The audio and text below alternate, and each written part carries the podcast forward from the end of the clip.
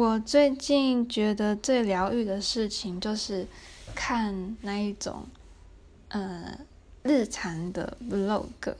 不知道大家知不知道 YouTube 上面现在有很多像是那个名字我不会念什么 A 什么什么，反正他是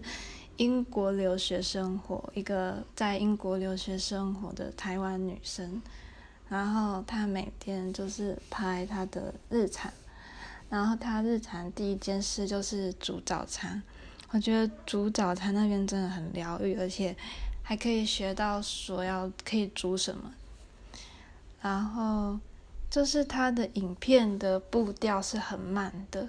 感觉她的就是她是一个一个画面拍，你会感觉就是跟着她一个一个步骤，像是他第一个步骤就是通常是先冲他的咖啡，然后就是怎么讲那种很细微的一个动作一个动作一个动作，会让你觉得生活的步调慢下来的那一种感觉，好像说的没有很清楚。然后也有一个好像叫是韩国的叫做 O N D O， 嗯，不知道是不是念 O N D O，